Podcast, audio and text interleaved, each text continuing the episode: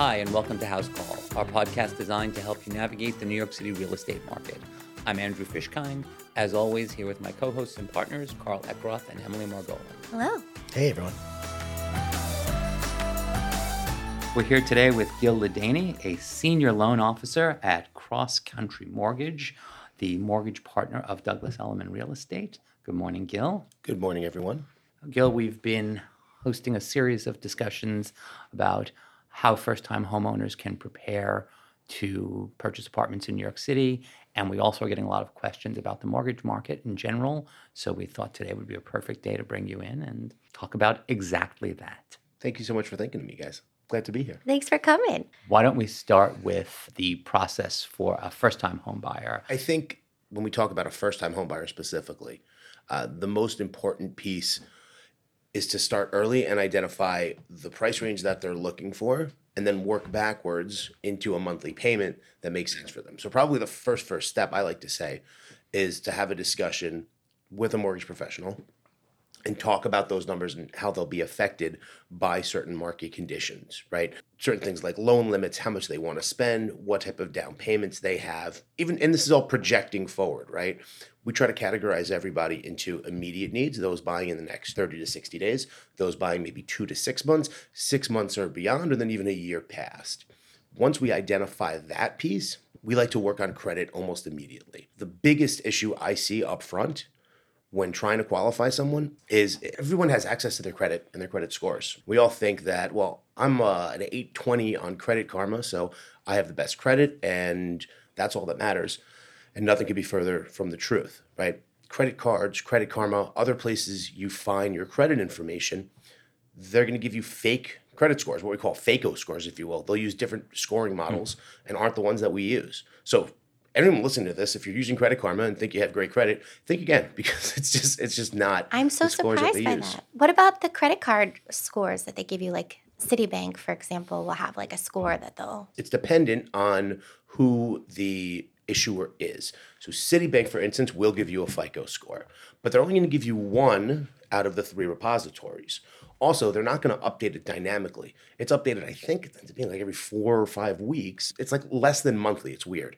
American Express, for instance, which I'm a big user of, American Express does not give you a FICO score. American Express gives you something called a Vantage score, which is an entirely different credit model and is so vastly different that the, the, the model itself can vary within 100 points, uh, sometimes even more. Yeah. I end up going on like five or six different of my apps Chase, Bank of America, Wells Fargo, American Express, just to see all the different scores. Do you think though that um, a credit card score is like a good guideline? So if I get, I got my Citibank Visa bill last week, and I, in it it said I had a credit score of 809 or 811, something like that. So I think it's is it reasonable for me to think that my credit score is probably above 750?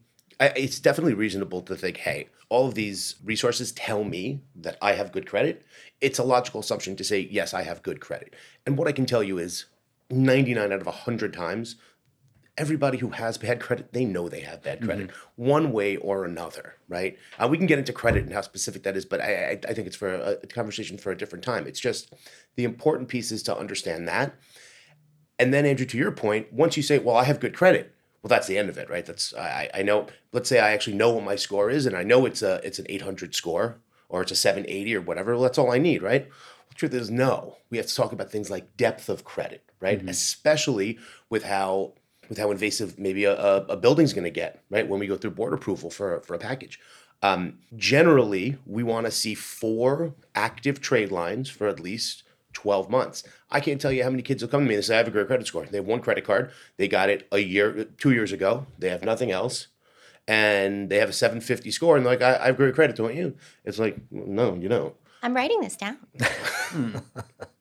I hope everyone at home is taking notes too. Four active trade lines. That's that's kind of the standard, especially when we're dealing with the jumbo world or the manual underwrite world. We want to see four different trade lines with a history of at least 12 months. And I just want to go back for the people who are listening who are not familiar with the FICO score. There's three companies. It's Equifax, TransUnion, mm-hmm. and so close. Uh, Exper- Experian. Experian. That's Experian. Uh, so those are the three credit repositories. Okay. That keep all the information. Um, their job is to to keep us updated. Uh, and to complicate things further, there are many different FICO models, FICO scoring models. We use the latest one. I forget what the, the, the version is. But like when you go and you buy a car, they're using a totally different FICO model. Oh. Yeah. So whatever what your credit score is there, it's like it's borderline irrelevant. It's like I just bought didn't know this. There's there's, there's a lot. Well, we all have to we all have to make money doing different things, right? So there's a credit scoring guys to, to handle every different transaction. Right. So you've looked at. So again, this let's. I just want to circle back to that buyer. So the buyer, first time buyer, has come to you. You guys have started to review your, app. You're, you've run the credit. Let's assume that's in good shape, right? Right. Average score of eight, whatever. In, in terms of how you guys qualify, you said that this this person's great. What's next for that buyer? Because I hear a lot of buyers often come to us and say, um, "We've got your, we got the pre-qual letter." I talk, already talked to the guy, and I always want to see the pre-approval letter. So if maybe you can jump into a little bit about the difference between those two as well, because I think a lot of the buyers are confused as to what is what. Yeah.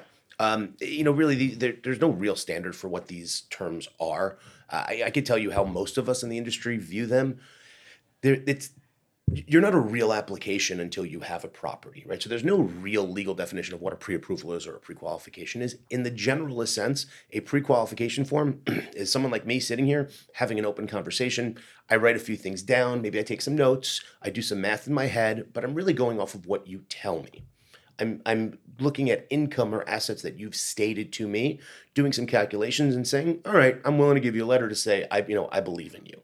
Uh, in a lot of ways, it's not really worth the paper it's printed on. Whereas a pre approval is that next step where we're actually going to pull credit. We're going to do a deeper dive into, and this is kind of what you were talking about, a deeper dive into the credit itself, right? Because if you come to me and say, well, I have a 750 credit score, great, but you only have one trade line, well, now you're ineligible for half the products out there. We would go through the income line by line and really come up with an idea, right? I mean, there are so many different different ways you can get tripped up when you're trying to say, well, you know, I made $400,000 last year, so I know I qualify for X. Well, you didn't tell me that half of that was a bonus, and you only got that bonus once out of the past two years, and it's not eligible. We're not going to use any of it. Um, you know, there's there's a lot of different nuance that has to be done, and that's what a pre-approval is going to do. So, so my next step is to have that person apply through an online portal, go through that application, which is definite, definitely um, extensive, and then upload all of their documentation, everything to our secure portal. And then I'll, I'll sit down. I, I call it, you know, uh, I'll check under the hood once once you pull the car in. Then I can say confidently, I know 100% I've done the calculations. I've gone through your income. I've gone through your assets. I've taken a look really at the depth of your credit. Then I issue a formal pre-approval letter, which is which is to me another piece and an even another step, right? So would it be fair to say that the pre-qual letter, you're just kind of doing a walk around the car, and the pre-approval, you're looking under the hood? I like everything that we're doing. I'm doing so here. And I happy. would I would definitely say that. I have a question. Um, so this pre-approval letter, usually you give some sort of rate quote, correct? Is this? Can you talk a little bit Sure. about that? So in in the past we've done that. Uh, the problem is right. I, I interest rates obviously are volatile, and they've been volatile, and we'll talk about them a little bit more. They've been volatile for the past year plus. The interesting thing is when you're going through the pre-approval process, you know, the home search process, we all know there there really is no interest rate because it's irrelevant what what interest rates are. Until you find that home, until you put an offer in, get it accepted and get a contract, you don't have the ability to secure any type of interest rate because everything is everything is uh, focused on the actual or, or attached to the property. So if we don't have a property, what I tell people is this is like calling your stockbroker and saying, "Well, how much is Disney? Disney's 100 bucks a share. Do you, sir, do you want to buy it?" Well, yes, but not yet. I'm going to have the money in 2 weeks. When I have the money in 2 weeks, then I'll buy my Disney stock. In 2 weeks you have the money, and you say, you call your stockbroker, you say, "I want my Disney stock for $100 a share." Well, sorry, now the price is 120 a share, right? It's all when are we ready for it? So, so I try to get I try to get out of the realm of talking about. I, I like to give a rough idea of where interest rates are, but I think if there's a piece of paper that says here is your pre-approval and it says five percent or four percent, uh, people definitely gravitate towards that, and they show up a month later with their property and say, "Well, I'd like my mortgage with my four percent rate, please." And you're touching on why I've been counseling clients for years, actually since knowing you, quite frankly, and talking about this with you, to work with a bank or a mortgage a loan officer that you have a relationship with and if it's a bank where you have a lot of assets and know you can get a discounted rate or a loan officer that has products you like or a loan officer you have experience with and you know can get a deal done easily for you because otherwise you're just rate shopping something that makes absolutely no sense because one bank can give you the lowest rate by 3 points but by the time you go to lock a rate and find a property that rate won't be there anyway Correct. Uh, Rates going to go down too. I mean, especially in this market, these past six seven weeks, rate, rates have been going down. So you could you it's so consumers when they're going through this process, they're scared. They don't know what's happening. They read crazy things on the internet because that's really what the internet does now. Give us crazy articles, and they could it could be so innocuous. They could get something that says a higher rate on it, two weeks rates are down, they see something, you know, they, they could get a pre-approval that says 6% rate on it, right? Knowing that it means nothing. In two weeks, rates could be down. They could read an article on Google that says rates are now 5%. And they're looking at their pre-approval and they're saying, I'm not going to go to this guy. He gave me 6%. Knowing that that his or her rate is could, could be the same or even better than that, right? Um, at the same time, rates go up. They're showing back, so oh, I have this pre-approval that says I'm getting six, even though rates are seven, and none of that is true. Um, and I think we don't have to talk about whether people do or don't read fine print in letters, but all the stuff is spelled out. It's just I, I try to have this conversation over and over again as much as possible. Um, I would like to insert a dumb question or an outside question. So, can one assume that outside of the Fed's rate, you know, um, can one assume that the more significant your assets, the higher your credit score, the better your rate? G- generally speaking, yes. Um, the more money you put down, you know, there's essentially a big, massive grid that we have, and for different products, the grid is different. But based on basically the the higher all of the numbers are, meaning the higher your down payment, the higher your credit score, right? The lower the rate's going to correspond. And inversely, the other way, if you have maybe poorer credit or a smaller down payment, right? Your debt to income ratio is, is significantly higher. It's going to tick up, tick up. We call it risk based pricing right? So basically, the higher risk you are to any one bank, the higher your pricing is going to be, which in many ways is counterintuitive because if you think I'm a bad credit risk, why would you make it more expensive for me? But, you know, I'm not here to tell you the mortgage business is logical. And it's also, I want to go back to what you're saying before um, about really when you're working with somebody and finding a product for them and finding what works well with them.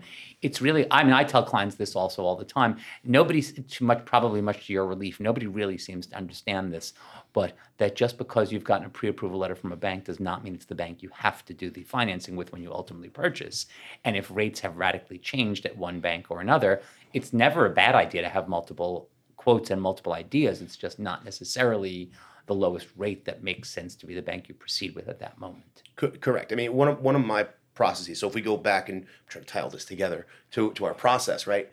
Once we had that conversation, and and I really try to do a very intensive consultation and find out, you know, not just hey, can you get this loan? What what kind of a loan do you want? What are your needs? How long are you going to stay in this property? What purpose is it going to serve? Do you plan to move out? Do you plan to turn it into a rental? Um, from there, we find the best product that that suits you then we we come through with the qualification part of it, right? The approval part of it. And what I tell everyone is while you're at the pre-approval stage, I mean, I know people who go and get multiple pre-approvals, uh, and, and I'm not telling anyone not to do that, but man, to talk to five different people like me within a week, sounds do that exhausting. every- oh, But that's also don't know how you multiple credit. That's also multiple credit pulls, right? Correct. Right. Yes. Um, but you know there there's a lot of debate on how the credit pulls actually work, right?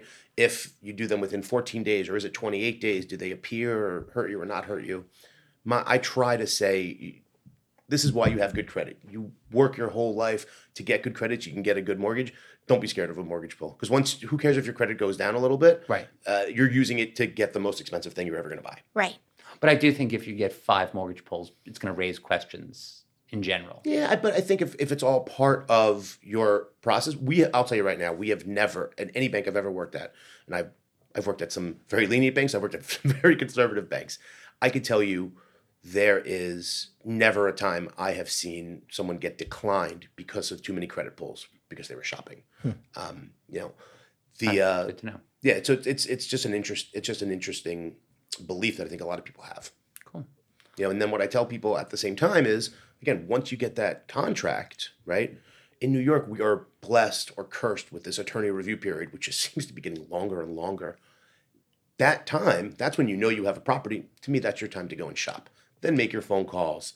You know, see because that because you're comparing like versus like. Right. I'd agree with that. Well, great. I feel like that's a great overview for first-time home buyers. I'm going to shift gears a little bit, and um, if you would talk about, uh, well, you can talk about. I mean, you can't foresee the future, unfortunately, or we'd be having a whole different conversation. But the the media storm of information about how mortgage rates are skyrocketing, contrary to what's actually happening. But I think more importantly, the variety of products that are out there that make sense for different peoples in a higher mortgage environment. Yeah, I mean, I, th- I, I it's a lot to talk about. Yeah. But but I, I Well, that's why we brought you in. we knew you'd have a lot to say about it. I think that it's to look at before you look at where we are. It's very important to look at where we were, right? So you know, 2019, we averaged interest rates um, in the fours, from the from the higher fours down to the lower fours, depending on what type of product, right? Um, you know, generally, jumbo loans, right, have over the conforming limit. Uh, which right now is one million eighty nine thousand in New York. Uh, by the time this airs, who knows? They may be two million considering that, I, I just want to say jumbo loans generally are going to have better interest rates than you know conforming or non-jumbo loans. So you know maybe the higher fours in 2019 for the conforming stuff, lower fours or maybe into the high threes if if you got lucky and, and, and caught a good day um, on a 30-year fixed for a, for a jumbo loan. Now we went into this area that was really really uncharted territory for us. Uh, we lived with interest rates that were so low for two solid years you know, I think we just became accustomed to them. And rates in the range of, you know, two and a half percent to three percent. I mean, I remember quoting people three and a quarter on a certain day and them saying, Well, that's that's too high. and and it's it's just a it's a very interesting kind of kind of world we lived in, right? So that incredibly low period, which led to an amazing amount of purchases and refinancing, led directly to the fastest climb in interest rates we've ever had in the history of interest rates. Um, rates averaged about 3% towards the end, I want to say it was December of 2021. Six months later, rates were averaging around 6%. By the time we hit, I want to say October of earlier this year, we were averaging over 7% on a 30 year fixed. So let me just put it into context. Uh, context. In less than 12 months, rates more than doubled. It's a lot for a buyer to take in. Correct. And and when you put that in terms of real dollars, listen, on a million dollar loan, um, that's about fifteen hundred dollars more on a monthly payment. And that's real money. We know. We know about that. Yeah. So when we consider that, um, I, I think we have to take into account what the market did and how the market reacted. Well, first of all, what drove all this, right? Oh, the Fed rose. The Fed. The Fed raised rates. The Fed raised rates. Correct. The Fed did raise rates. They needed to make up for a lot of low interest rates, but I, want to be clear. The Fed raises the overnight funds rate. The Fed raises the rates, right? The Fed funds rate, which is the rate that they lend money to banks at. Okay. Those rates directly tie into credit cards, auto loans, um, a lot of unsecured financing like credit cards or, or other lines of credits from banks, things like that. The Fed does not control, they do not raise, they do not lower, they don't do anything to, to mortgage interest rates. And this is, I think, a big misnomer that everyone thinks, right? I can't tell you how many people have called me and said, well, there's going to be a Fed meeting tomorrow, rates are going to go up half a percent. If anybody knew that, we would, I, I, the mortgage business wouldn't be challenging for anyone. It's, it's a free market, right? Bonds are bought, sold, traded. That affects how mortgages trade and what the prices are for mortgage backed securities, which then drives rates lower, higher, or keeps them the same. Is it fair to think of that as the Fed really just controls your the bank's net cost of the money? How you mark it up for a mortgage is really up to the individual bank. To, to a degree, it's it's it's almost less. The Fed, I would say, what the Fed does is the Fed is giving you guidance. The Fed gives guidance to, to the overall economy, right? So the Fed comes out. It's really, I tell everyone at the Fed meetings, it's less what they do as far as in terms of rates. It's more about what they say. If the Fed comes out and says inflation is high and we foresee it continuing to be high and we will continue to push interest rates up, well, that's going to take that that's going to force all of the investors to sell bonds, right? Have those yields rise, right? And as the yields rise, rates will go up. it's it's kind of a confidence play, and sometimes the market digest, digests what the Fed tells them to do the other direction, right? Sometimes you know, Powell or some other Fed chair will come out and, and have a talk and they, they'll expect the market to do one thing and instead of zigging, they'll zag. Um, but it is a free market and they kind of take their cues from the Fed. So this year, 2022, well, actually last year now, we had so many interest rate hikes. I mean, the prime rate now sits at seven and a half percent, which is is unbelievable compared to where we were. So, so the Fed is constantly telling the market rates are going up, rates are going up, rates are going up and the market says, okay, rates are going up. So we all buy into the to the to the same plan. Mm-hmm. Now the market, the free trading market, the stock market says the same thing, but the MBS or the Treasury market tries to be a little bit ahead, maybe six months or so. So the Fed's been still been raising rates the past two or three meetings, but rates have been going down. Why? Because there's like a light at the end of the tunnel. So the market is saying saying to us, well, six months from now, rates are the Fed's going to start maybe lowering rates or stop raising rates. So the market's already responding with lower interest rates now and acting as if that's that future is the current world.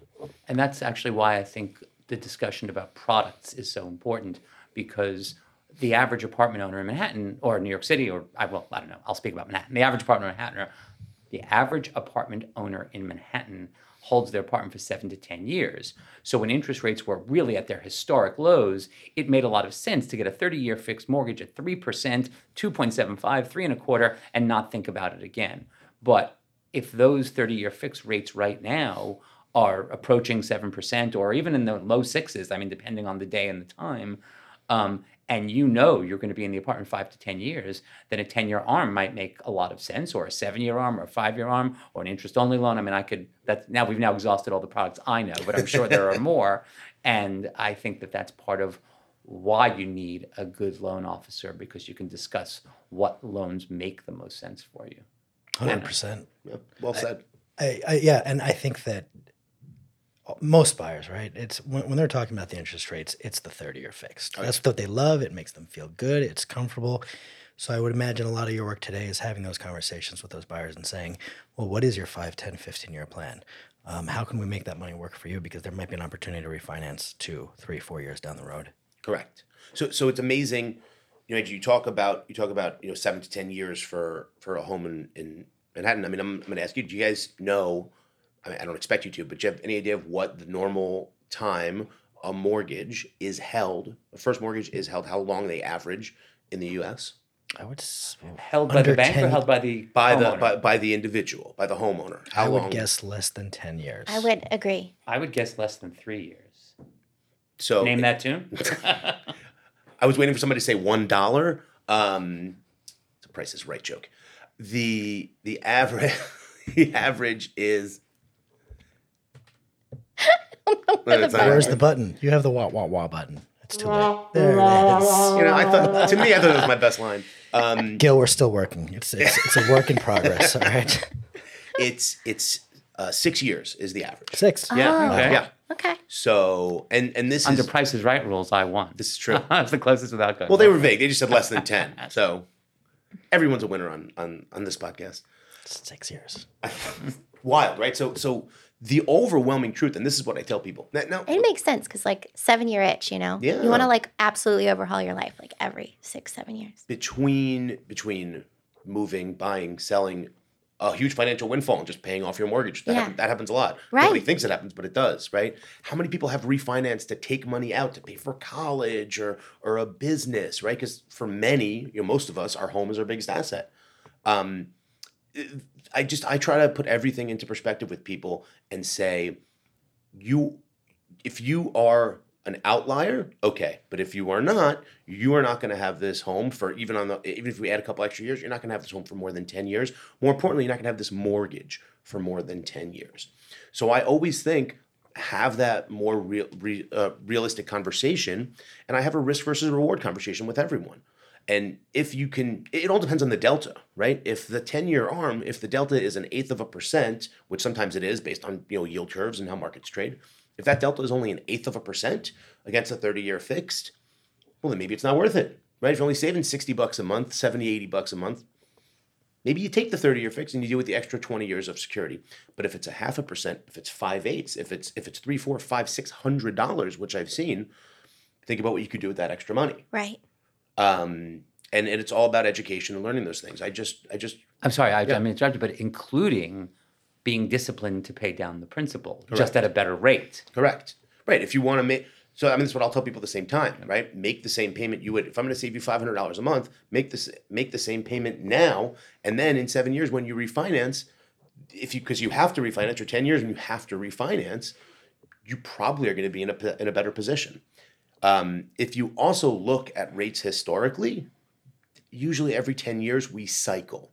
Um, and as we cycle through rates, now uh, it's difficult because these last two years were were so uh, so unbearably low that when we look at, I mean, and I have a I have a chart here that shows mortgage rates and where they've been. Every decade or so, there's two kind of kind of curves up and then down. So generally speaking, within a 10 year period, you probably are going to have one or two chances to refinance just based on where the market is. Um, you know, then on top of that, there's the certain forecasts of where we are. With rates coming up as quickly as they did, there's a belief that rates are going to fall. So uh, among my conversations with people, I use data. I use the conversation um, about what your plan is. And then I say, well, taking all that into account, now that we dealt with rates that surged highly, and I, I, it looks like we've we've crested past the point. eh, Basically, the worst is over, right? I think there was a there was a time there, maybe a few months ago, where we all thought, well, rates are going to keep going. We're going to deal with ten or eleven percent interest rates. I think we're over that. I think we've seen, hopefully, that that's not going to happen. So now my conversation is, hey, you're probably going to have this loan for shorter than those six years, right? Because because rates are on the upswing or were on the upswing when you're purchasing. You're purchasing closer to the height. Um, so to me, it's almost a no-brainer to deal with an arm, right, or a loan that's going to give you a lower payment. Well, as I mean, I, well, Gil and I know each other for a very long time. I like interest-only loans personally, but that's a personal choice that uh, that comes from spending time with you and other loan officers that I've known over the years and understanding products that work best for me personally. And I encourage buyers all the time that that's what they should be doing is figuring out what works best for them. And that's what we wanted to plug Gil a little bit. The reason why we chose him to come in is that he really has a great way of explaining things to people so that they can understand and wrap their head around it. Um, so we do recommend having a talk with him if you're interested in getting a, a loan on your house. You guys flatter me. Thank you. Well, Gil, we know you could talk about this all day, but our podcast audience cannot listen to that all day. Thank you so much for coming in. And as always, we appreciate your help. Thanks so much for having me, guys. Thanks, Gil.